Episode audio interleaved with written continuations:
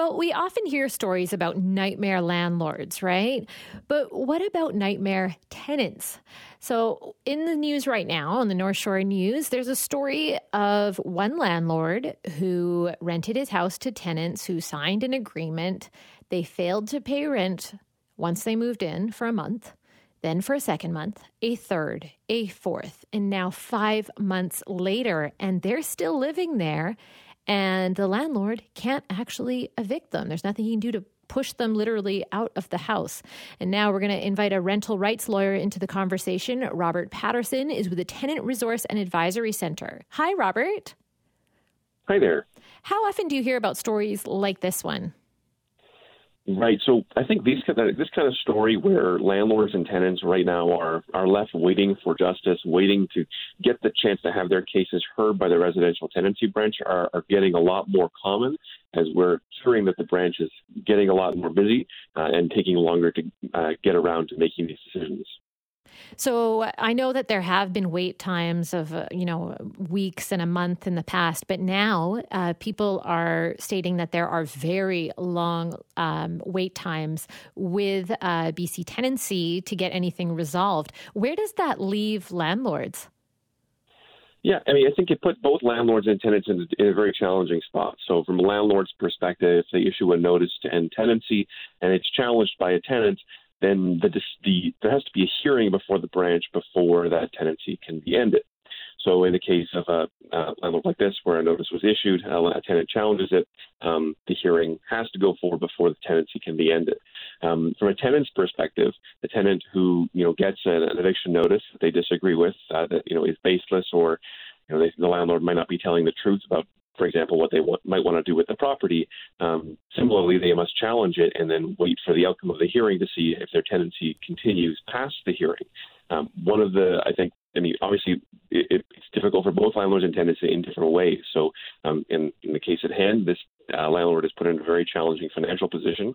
Um, in, for, case of a tenant challenging an eviction notice, notice um, where, where the hearing for that eviction falls after the effective date of the notice. So after the notice would require them to move out if they didn't challenge it. Then when that hearing happens, what the residential tenancy branch typically does is if the tenant is unsuccessful, they're ordered to move out in as little as 48 hours um, which in most reasonable cases will result, can result in you know homelessness, given how challenging it can be to find a new home and move there within 48 hours. So I think that the backup, and that's not even to talk about the tenants who might have, for example, a landlord that's harassing them or refus- refusing to do repairs. Those issues again aren't heard until you know months after the initial claim, and by then a tenant's losses might have racked up. They might be living in what is practically an uninhabitable unit. Um, so it's definitely hitting tenants and landlords uh, in different ways, but both um, pretty significantly.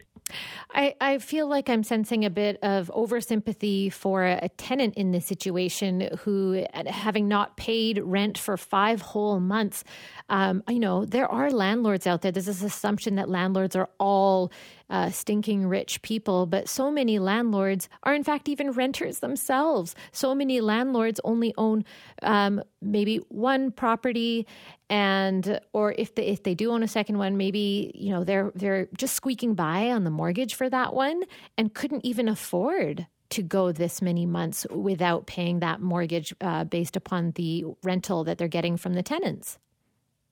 Oh, certainly. I don't mean to say that it doesn't affect landlords negatively. Um, I think I just mean to point out that th- this is a problem that definitely affects landlords and tenants. Um, you know, and it can hurt hurt them in pretty drastic and different ways. You know, as you say, a small landlord who maybe owns one property is relying on that rental income to pay the mortgage. Um, you know, it puts them in a challenging financial position uh, to not to not have any rental income.